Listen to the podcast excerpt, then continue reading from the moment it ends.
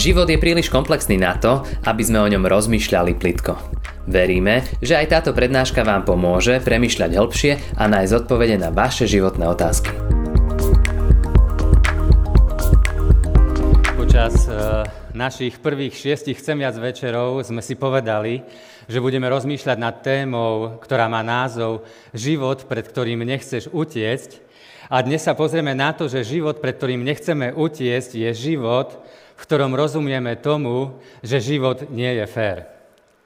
A ja keď som nad tým rozmýšľal a v súvislosti s dnešným dňom, tak som si uvedomil, ako môžem dnes hovoriť o tom, že život nie je fér, že v živote nás čakajú aj ťažké veci, aj prekážky, keď dnes e, naši hokejisti vyhrali bronzovú medailu na olympijských hrách a teraz sme všetci tak hore, všetci sme nadšení, všetci sa tešíme.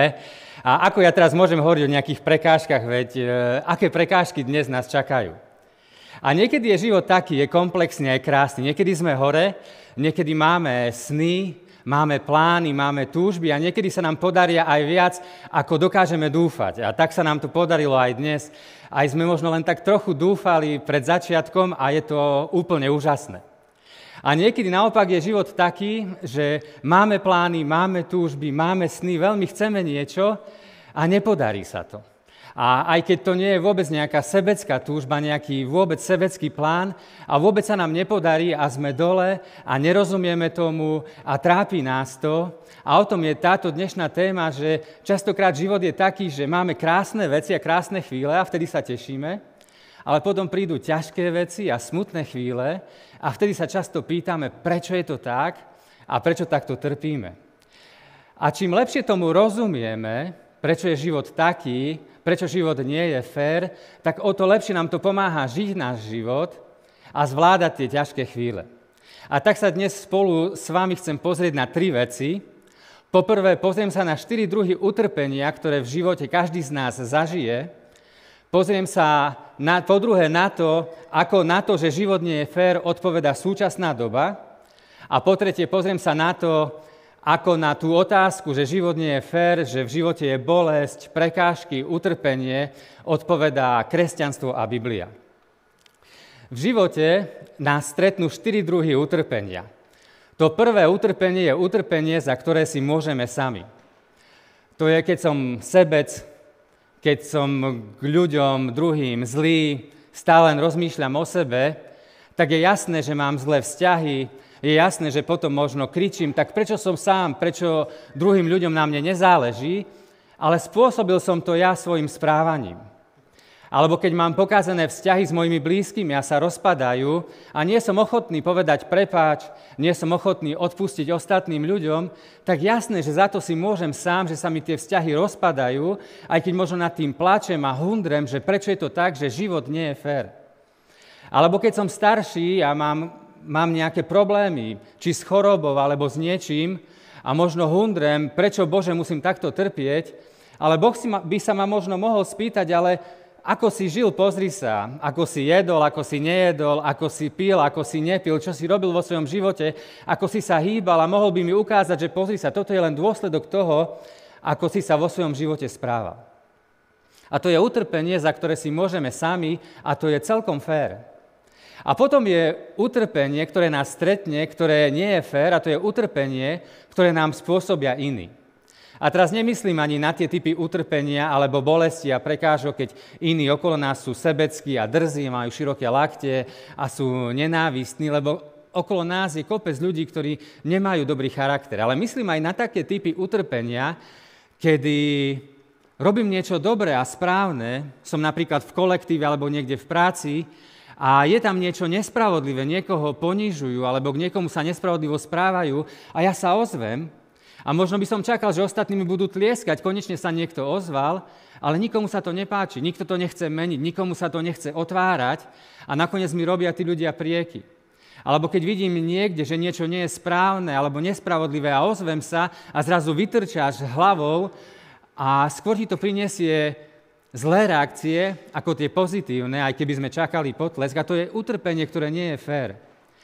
A myslím si, že niekedy sme preto aj v živote s babelcami. Že vieme, že mal by som sa ozvať, mal by som to spraviť, ale to nespravím, lebo viem, že tá reakcia okolia by nebola práve tá férová reakcia a vyslúžil by som si skôr negatívne reakcie. A potom ten tretí druh utrpenia, ktorý v živote stretneme, je také všeobecné utrpenie a bolesť. A to, tým myslíme to, že to, je, to sú veci, ktoré sa nám prirodzene dejú. Keď som starý a starší a raz zomriem, a keď sme starší a starí, tak určite prídu na nás nejaké choroby a tak podobne a podobne. To je všeobecné utrpenie, ktoré sa týka každého jedného človeka. A potom je štvrtý druh utrpenia, a bolesti a prekážok a to je utrpenie, ktoré si nevieme vysvetliť. To je strašné, zlé utrpenie, bolesť v živote, ťažké veci v živote, ktoré nás drvia dole a my sa pýtame prečo a nemáme na to odpoveď. A pýtame sa prečo a chceme vedieť a príde nám to totálne nefér, lebo ostatným sa to nestalo a my tým trpíme. Viete, ja som pred niekoľkými rokmi čítal rozhovor s jedným mužom, a ten muž rozprával už niekoľko rokov na to, ako mu zomrela manželka a dcéra a hovoril o tom, aké to bolo ťažké. A bolo také veľmi silné, keď som to čítal. A on potom v tom rozhovore povedal, že a teraz už viem, prečo sa to stalo. Stalo sa to preto, aby ja som sa zmenil. A ja keď som to čítal a pri všetkej tej úcte k tomu mužovi, a pri všetkom tom rešpekte k tej bolesti a k tým ťažkým veciam a beseným nociam, kedy sa pýtal, prečo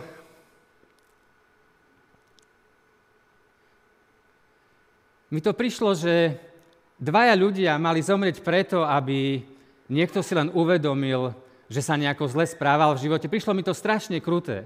Ak je nad nami Boh, mi to prišlo strašne kruté, že čo dvaja zomreli preto, aby ty si bol lepší. A mi to prišiel taký silno sebastredný pohľad, aj pri tej všetkej úcte, ktorú k tomu mám. A skôr som si uvedomil, že často v živote nemôžeme povedať na niektoré veci, prečo sa to stalo, ale môžeme len povedať, že toto a toto ma táto vec naučila, ale neviem, prečo sa niektoré veci v mojom živote stali. A o takýchto veciach hovorí Biblia, hovorí napríklad kniha Job. Job bol bohatý muž, bol to bohabojný muž, bol to muž, ktorý uctieval Boha, mal obrovský majetok, obrovskú rodinu a o všetko prišiel. O všetko prišiel, je zdrvený, nič nemá, kričí na Boha, ako je to možné, prečo sa to deje. Prídu za ním jeho kamaráti a po chvíli mu hovoria, Job, nehnevaj sa, ale určite si niečo musel zlé vo svojom živote spraviť, keď Boh, na toto, keď boh toto na teba dopustil. Určite musel si si nejako previniť. A Job im hovorí, nie, nič zlé som nespravil vo svojom živote, nejako som sa proti Bohu neprevinil. A oni mu hovoria, Job, nehnevaj sa, možno si len príliš pyšný, alebo možno si len príliš slepý, určite si niečo spravil v tom svojom živote, keď toto na teba prišlo, Boh ťa trestá. A Boh celú tú knihu Jobovu trvá na tom, že nič zlé vo svojom živote nespravil.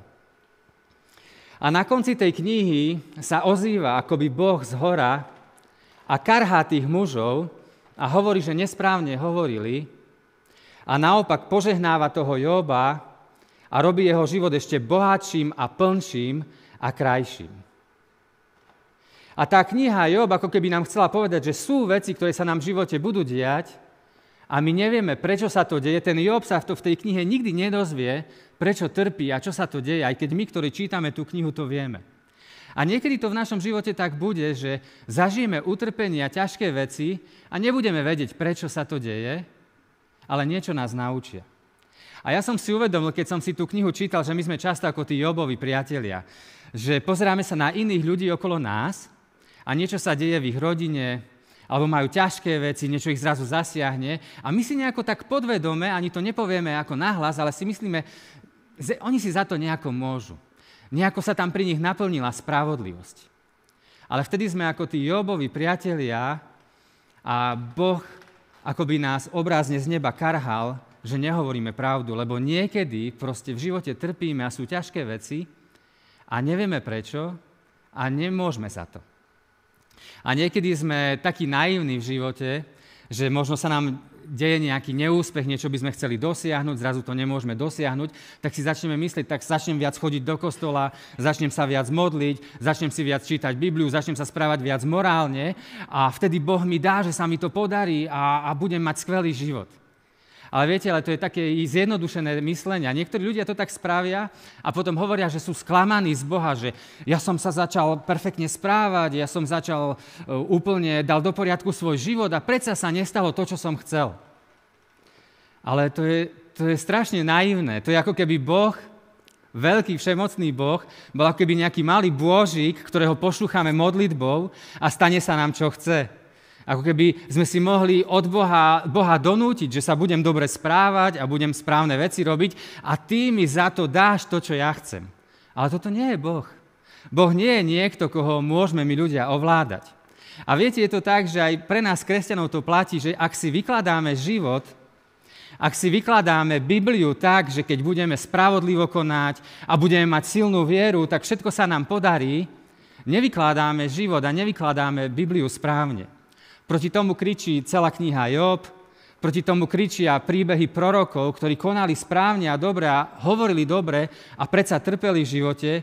Proti tomu kričia príbehy apoštolov, ktorí sú v Novej zmluve, ktorí trpeli. Proti tomu kričí náš samotný spasiteľ, ktorý žil život bez hriechu a predsa trpel a kričal dokonca, Bože, prečo si ma opustil? A viete, keď toto som povedal teraz na úvod, že sú štyri druhy utrpenia a niekto môže povedať, no tak kde je ten Boh? No tak presne, vy kresťania rozprávať o tom, že tu je dobrý Boh a tu je toľko utrpenia a zla a bolesti vo svete, tak kde je ten Boh? A táto výčitka je často adresovaná veriacim ľuďom, kresťanom, ale v skutočnosti každé obdobie v histórii ľudstva, každá spoločnosť, každý svetonázor každé náboženstvo vždycky dávalo ľuďom nejakú odpoveď práve na tieto otázky. Prečo je tu smrť? Prečo je tu bolesť? Ako sa v tom máme správať? Ako v tom máme žiť? Každé obdobie ponúkalo nejakú odpoveď. A my si môžeme tie odpovede ako keby vedľa seba položiť a pozrieť sa, ktorá dáva najväčší význam ktorá je najlogickejšia, najsúdržnejšia, najmúdrejšia, ktorá naozaj nás chytí za srdce. Viete, keď kresťanstvo začalo na tejto zemi, potom ako Ježiš zomrel a vstal z mŕtvych, a potom sa objavovali prvé skupinky učeníkov a ľudí, ktorí nasledovali jeho učenie, tak vtedy vládlo v tom svete, kde sa to kresťanstvo začalo šíriť, e, také učenie, ktoré nazývame stoicizmus. A tí mysliteľia stoicizmu, ktorý bol, bola tá vládnúca filozofia vtedajšej doby, tí hovorili tri veci. Poprvé hovorili, že svet to nie je len to fyzické, čo vidíme, ale že svet je božský a má svoj rozumný poriadok. A druhá vec, ktorú hovorili, bolo, že vo svete je bolesť a utrpenie a preto to, čo je dôležité, je, že treba dať prednosť rozumu pred emóciou, musíme potlačiť intenzívne emócie, nesmieme sa až tak pripútať k ľuďom, ktorých máme radi, alebo k veciam, lebo nás to bude bolieť. Epiktetos, ktorý bol filozof vtedajšej doby, povedal, citujem, keď poboskáte svoje dieťa, brata alebo priateľa, nikdy nedovolte, aby sa prejavila vaša náklonnosť, ani nedávajte voľné pole predstavivosti, obmedzte ich a potlačte. A potom ďalej hovorí, či ublížite, či ublížite, keď boskávate svoje dieťa a potichu pošepkáte, zajtra umrieš. Tá rada tých filozofov bola, že pred sklamaním života sa bráň takým chladom. Správ vo svojom živote od toho odstup, neprilož sa k tým veciam, lebo ťa zničia. A potom tretia vec, ktorú hovorili, hovorili, že po smrti sa staneme nejakou neosobnou súčasťou vesmíru. A keď sa začalo kresťanstvo šíriť, tak kresťania začali hovoriť, že áno, svet je božský, ale svet má aj svojho stvoriteľa. Je to dobrý stvoriteľ, ktorý sa stará o tento svet. A potom hovorili, že tých našich blízkych máme milovať. Máme ich milovať, nemáme od toho brať odstup, máme milovať naplno a máme s nimi plakať. A nemáme zachovať svoje vnútra chladné. A dokonca kresťanstvo hovorilo, že dokonca Boh prišiel na túto zem a cítil a plakal s nami. A potom napokon hovorili, že a keď raz skončíme, a keď raz zomrieme, tak neskončíme ako nejaká neosobná súčasť vesmíru, ale opäť sa stretneme so svojimi blízkymi. A tí vtedajší ľudia, ktorí žili, zrazu videli, že tí kresťania majú ako keby takú hĺbšiu a krajšiu a lepšiu odpoveď na život. A my môžeme povedať ako veriaci ľudia, že kresťanstvo rástlo, lebo Boh pôsobil nadprirodzene, ale pravdou naplňuje aj to, že tá odpoveď, ktorú kresťania prinášali medzi trpiacich a medzi tých, ktorí zomierali, bola oveľa krajšia a oveľa hĺbšia a oveľa súdržnejšia, ako ponúkala filozofia tej doby. A pozrime sa na to, čo hovorí dnešná doba. Čo hovorí dnešný svet, dnešný sekularizmus a ateizmus o bolesti a o utrpení. A dnešná doba hovorí, že sme tu náhodou. Proste sme sa tu ocitli a zrazu sme tu náhodou. A nie je nejaký veľký zmysel, nejaký veľký príbeh sveta nad nami, ale je tu len ten, čo si vytvoríme. Proste sme sa narodili, sme tu náhodou a tak každý z nás si musí vytvoriť nejaký zmysel svojho života. A pred bolesťou a utrpením v živote a prekážkami musíme utiecť a musíme pred nimi utekať, lebo práve ten zmysel života, ktorý sme si vytvorili, nám ukradnú. Ukradnú nám šťastie. Keďže nie je väčšie šťastie, tak si to naše šťastie musíme chrániť, lebo nám to ukradne. A to, čo nám pomôže, to sú technológie. Keď budeme robiť svet lepším miestom, technológie nám zlepšia život, technológie nám pomôžu, aby sme boli menej chorí, technológie nám pomôžu, aby sme menej trpeli. A technológie, keď budeme vzdelanejší a bohatší, a toto nám pomôže. A bude lepšia spoločnosť. A keď raz zomrieme, tak už potom nie je nič, je tu len zabudnutie. Toto hovorí súčasná doba, toto hovorí sekularizmus, toto hovorí ateizmus, toto nám ponúka. A kresťanstvo na to hovorí, že nie, nie sme tu náhodou. Neocitli sme sa tu len tak, nebol tu len niečo, že niečo buchlo, ale je tu nejaký pôvodca, je tu dobrý Boh, ktorý nás stvoril a život má väčší zmysel ako len ten, ktorý si my vytvoríme. A preto aj keď nás niečo bolí, aj keď trpíme, aj keď je niečo ťažké, aj v tej bolesti môžeme nájsť zmysel. A bolesť a utrpenie nám celý život nedokážu ukradnúť, lebo je tu niečo viac ako len to, čo si my vymyslíme. A hovorí kresťanstvo, že áno, budujme technológie, buďme vzdelaní, robme svet lepším miestom pre život, ale ani technológie, ani vzdelanie nikdy nevyriešia problém nášho sebectva a zla v našom srdci. Viete, hoci aké technológie budeme mať, nezmení to naše srdce, to, ako sa správame. Pozrite sa teraz na to napätie vo svete, ktoré teraz zažívame, aktuálne zažívame obrovské napätie vo svete. Pred tisíc rokmi boli vojny, pred 500 rokmi boli vojny. Sme teraz vzdelanejší, ako ľudia pred 500 rokmi sme vzdelanejší. Máme viac peňazí, máme viac peňazí, máme lepšie technológie, máme lepšie technológie a predsa je tu napätie, lebo ľudské srdce technológie ani vzdelanie nedokážu zmeniť. A nakoniec kresťanstvo a Biblia hovorí, že keď raz zomrieme, tak potom je tu nádej a budeme žiť. Hovorí, že smrť nie je koniec, ale raz budeme opäť žiť, raz budeme dokonca mať opäť fyzické tela. Dokonca krásne fyzické tela. Neviem, ste spokojní so svojím telom? Neviem, ste spokojní s tým, aké máte telo? Ja by som bral lepšie telo, priznám sa, chcel by som viac vydržať, chcel by som viac vedieť športovať, chcel by som byť silnejší. Ale Biblia hovorí, kresťanstvo hovorí, že raz bude mať skvelé telo, ktoré všetko vydrží. Viete, teraz, keď dávame svoje fotky na Instagram, tak ich mnohí retušujú a kresťanstvo hovorí, že raz budeš mať také telo, ktoré keď sa sfotíš na Instagram, tak ho nebudeš musieť retušovať. To hovorí kresťanstvo. A viete, ako som povedal, každá doba, každý názor, každá filozofia odpoveda človeku nejako na to, prečo je tu utrpenie, prečo je tu bolesť, prečo sú tu ťažkosti v tomto svete. Biblia ponúka najlogickejšiu najsúdržnejšiu, najkomplexnejšiu, najhlbšiu, najkrajšiu odpoveď na bolesť a utrpenie a zlo vo svete. Ak by to nebola pravda, tak potom ako môžeme byť kresťanmi? Ak, ak kresťanstvo najlepšie neodpoveda na ťarchu života, ako by sme mohli byť kresťanmi? Pavol to povedal v Biblii, e, keď, keď píše v jednom z listov, že ak Kristus nezomrel, tak sme najúbohejší zo všetkých ľudí. Proste povedal to priamo. Ak Kristus nezomrel, ak to nie je pravda a my v to veríme, tak sme najúbohejší zo všetkých ľudí. A my to môžeme v dnešnej dobe tak povedať, ak kresťanstvo neponúka najlogickejšiu a najsúdržnejšiu a najlepšiu a ľudsky najhlbšiu a najkrajšiu odpoveď na život okolo nás a nedáva najväčšiu nádej do budúcna, tak sme najúbohejší zo všetkých ľudí a zbytočne sa stretávame, zbytočne sa modlíme. Viete, a kresťanstvo ponúka nielen najlogickejšiu a najsúdržnejšiu odpoveď, ale aj najkrajšiu. Historici hovoria, že keď Prv, keď ľudia trpeli, keď prišli na svet pliagy, ťažké veci, tak to boli práve kresťania, ktorí nenechávali chorých len tak, ktorí sa postarali o svojich chorých, aj keď sa mohli nakaziť, aj keď sa nakazili, ktorí sa dokázali obetovať, ktorí dokonca postavili nemocnice, ktorí pochovávali svojich vnútrých. Boli to kresťania, boli to ľudia, ktorí vedeli, že máme naplno milovať, aj keď nás to bude bolieť.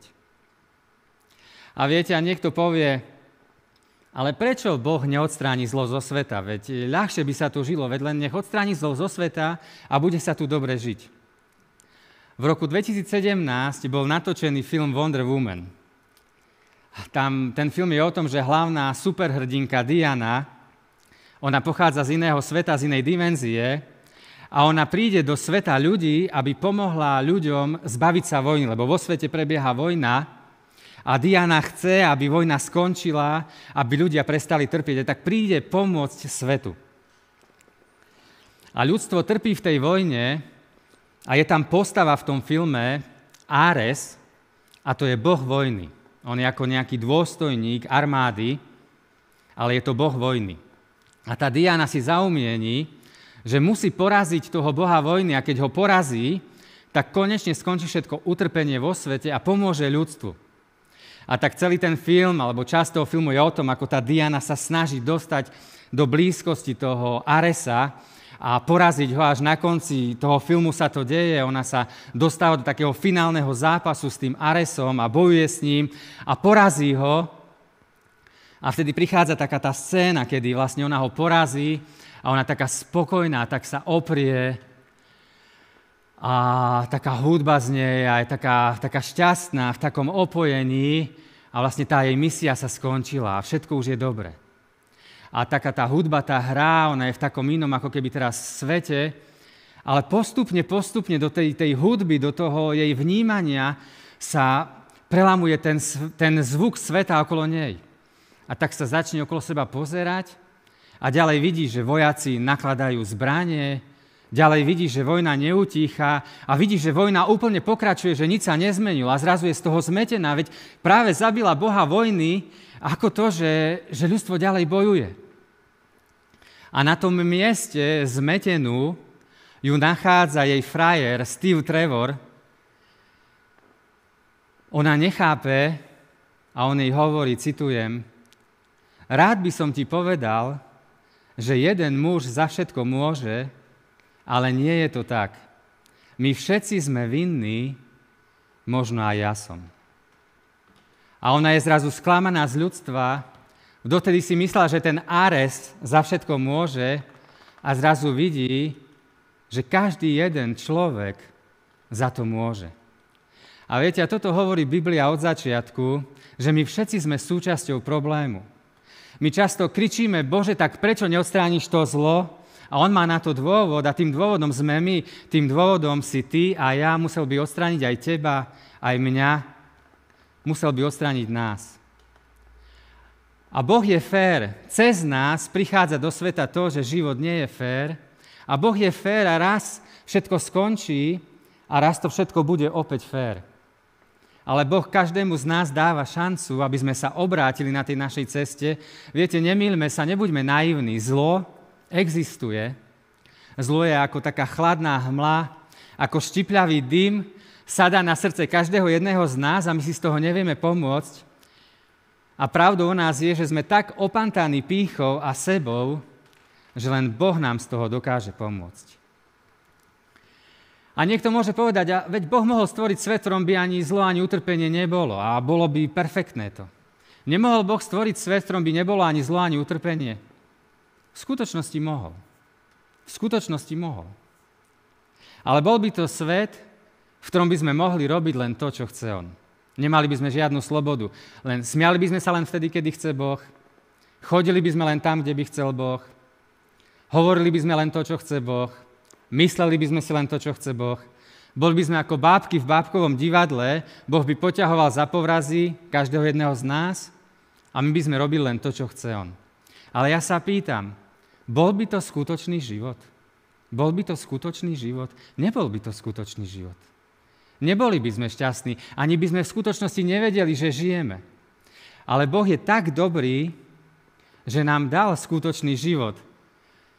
Dal nám slobodnú vôľu, Dal nám možnosť vybrať si, ako budeme žiť. Dal nám možnosť ho aj milovať, aj odmietnúť. Dal nám možnosť šíriť zlo, aj šíriť dobro. A viete, ja som tak nad tým rozmýšľal niekedy, že keby som ja bol ako Boh, že keby som ja mohol stvoriť takých človečíkov, viete, malých, a proste ja tiež som nad tým rozmýšľal, že jasne, nestvoril by som len také figurky, ktoré by sa akože hýbali, ale robili by len to, čo ja chcem. To by nemali skutočný život vlastne. Stvoril by som ich, ale nemali by skutočný život. A tak som si povedal, že áno, dal by som im slobodnú vôľu, dal by som im možnosť, aby mohli robiť to, čo chcú, a potom som si uvedomil, že oni by sa mi začali smiať, začali by sa vysmievať z toho. Chcel by som im povedať, že pozrite sa, keď takto budete žiť, tak takto je to správne a keď takto budete žiť, tak sa vyhnete bolesti, ale oni by si žili po svojom. A som si uvedomil, že by som to nezvládal, že, že zrazu oni vôbec nevedia, netušia, keby sa búrili voči mne. A som si uvedomil, aký trpezlivý a dobrý je Boh, že koľko času a šance nám dáva že sa mu aj vysmejeme, aj ponížime. Takú trpezlivosť má len Boh. Viete, zoberte si, my hovoríme, že Boh je zlý, ale keď nás niekto ohovorí, keď nás niekto dá dole, keď o nás niekto niečo povie zle, keď nám niekto ublíži, už, sa, už ho ani nechceme vidieť, už mu ani nechceme dať v živote šancu. A Boh je tak dobrý, že každému z nás stále dáva v živote šancu aj keď sa búrime, aj keď nechceme, aj keď sa vysmievame. A ja sa pýtam, je toto zlý Boh? Život nie je fér kvôli nám. My sme to tu priniesli, ale Boh je dobrý a stále nám dáva šancu. A dokonca, viete, niekedy sa tí ľudia tak zbúrili, aby som to, ten projekt zastavil. Ale Boh je tak dobrý, že dokonca prišiel ešte na túto zem, sám sa stal jedným z nás aby nám ukázal, že naozaj, že On je nad nami, že nás stvoril, že je tu cesta a On stále dúfa, že sa nájdú nejakí ľudia spomedzi nás, ktorí tomu budú rozumieť a ktorí mu za ten život a za tú slobodu, ktorú sme dostali, poďakujú.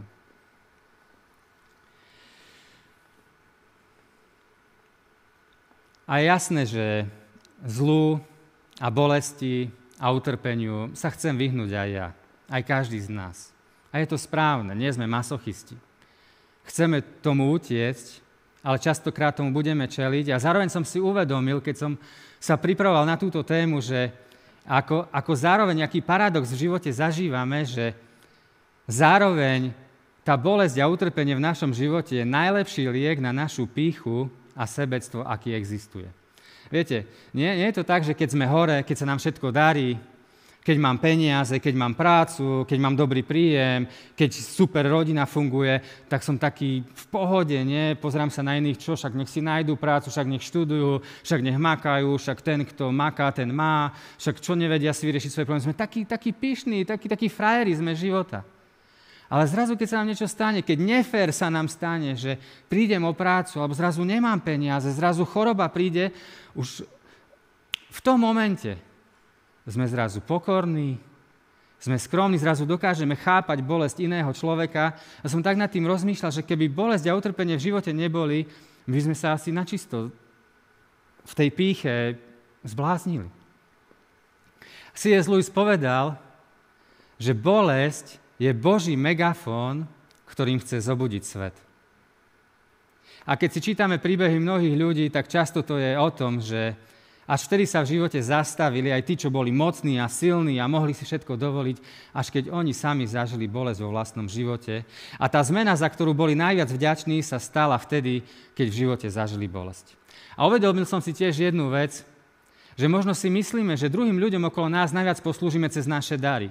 Aký som skvelý, aké dary mi Boh dal, aký som super a všetkým poviem. A možno pravdou je o živote to, že možno nie naše dary, ale skúsenosti v utrpení a múdrosť získaná v ťažkých chvíľach najviac poslúžia a pomôžu iným na ceste. Že iným nepomôžem najviac tým, aký som skvelý, ale tým, čo som zažil, keď mi bolo ťažko, keď som ja zápasil, lebo to je múdrosť a skúsenosť, ktorá je pokorná a ktorá je dobrá, ktorá môže pomôcť ostatným okolo mňa. Sorry, dlhšie som hovoril, zhrnutie. V živote zažijeme štyri druhy utrpenia. Bolesti, prekážok, to, za ktoré si môžeme sami, to, ktoré nám spôsobia iní, všeobecné, ktoré príde na každého jedno z nás. Ale budú aj ťažké veci, kedy budeme kričať prečo a nevieme a budú nás drviť k zemi. Ale vtedy môžeme vedieť, že aj tak v tom všetkom tá najrozumnejšia a najlogickejšia a najkrajšia a najsúdržnejšia a ľudsky najpriateľnejšia a najuchopiteľnejšia odpoveď na prekážky, bolesť, utrpenie a zlo vo svete je odpoveď, ktorú prináša Biblia a kresťanstvo. Ak nie je, tak aká, aká odpoveď, akú odpoveď má tento svet? Lenže sme tu boli a zomrieme a je koniec. A Boh nás stvoril slobodných a dal nám možnosť ho prijať aj odmietnúť a má obrovskú trpezlivosť. A raz všetko bude fér, Raz príde súd, ale Boh je tak dobrý, že stále čaká a čaká, aby sme sa obrátili na tej našej ceste. A bolesť a utrpenie niekedy je najlepší liek na naše sebectvo a je to pre nás príležitosť pre zmenu. A bolesť je Boží megafón, ktorým chce zobudiť svet a často zobudiť aj mňa, aj teba.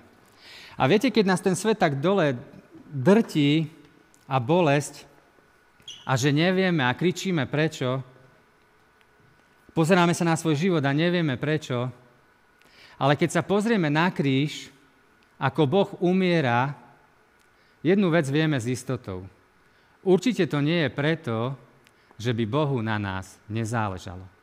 Keď vidíme, ako Boh trpí, možno nevieme, prečo my trpíme, ale vidíme, že On trpí preto, lebo mu na nás záleží a ponúka nám nový život. A je pravdou, že teraz nepoznáme všetko, teraz vidíme iba ako keď cez závoj, ako cez hmlu, ale raz budeme vidieť jasne a všetkému budeme rozumieť. Teraz aj plačeme, teraz sa aj trápime, ale Biblia hovorí, že raz už slzy nebudú existovať, raz bude len radosť. Otázky na premyšľanie. Ktorý druh bolesti a utrpenia v živote teraz zažívaš? Ak je to ten prvý, že za to si môžeš sám, je to dôvod na pokánie, je to dôvod na to, aby si si kľakol, je to dôvod na to, aby si spravil niečo so svojím životom. A keď si v bolesti a utrpení, teraz, ktorým prechádzaš, čo z toho všetkého, čo prechádzaš a čo zažívaš, čo môže byť pre teba lekcia do života? Lebo utrpenie môžeme aj premrhať, ale môžeme sa z neho aj niečo naučiť, čo môže poslúžiť druhým. A tretia otázka. Veríš, že aj keď život nie je fér, že Boh je dobrý? a dáva nám vždy novú a novú šancu. Ja tomu verím. Dúfam, že tomu budeš veriť aj ty. Ďakujeme, že ste si túto prednášku vypočuli do konca. Modlíme sa, aby ste boli inšpirovaní a povzbudení. Ak máte nejaké otázky, napíšte nám správu na Facebooku, Instagrame alebo hoci aj e-mail. Projekt Chcem viac už viac ako 10 rokov podporujú ľudia z celého Slovenska. Pridajte sa k ním. Aj vďaka vašim darom a modlitbám môžeme prinášať každý týždeň dobrú správu, povzbudenie a inšpiráciu tisíckam ľudí nielen na Slovensku. Ďakujeme.